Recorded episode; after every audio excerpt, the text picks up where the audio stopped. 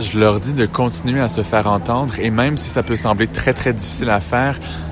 je leur conseille d'être de bigger person dans ce débat-là, de ne pas aller dans le, le, geste ou la parole extrême qui va simplement faire reculer ceux qui partagent pas leur opinion, mais de comprendre pourquoi ces gens-là ont peur, pourquoi ils veulent pas que des notions de base sur le consentement, l'identité sexuelle, de genre et l'orientation sexuelle soient expliquées, alors que ça permettrait tellement à des jeunes de se comprendre, euh, de, de, de moins faire d'erreurs et d'avancer dans une société plus progressiste et plus ouverte, de comprendre d'où ça vient et de leur expliquer.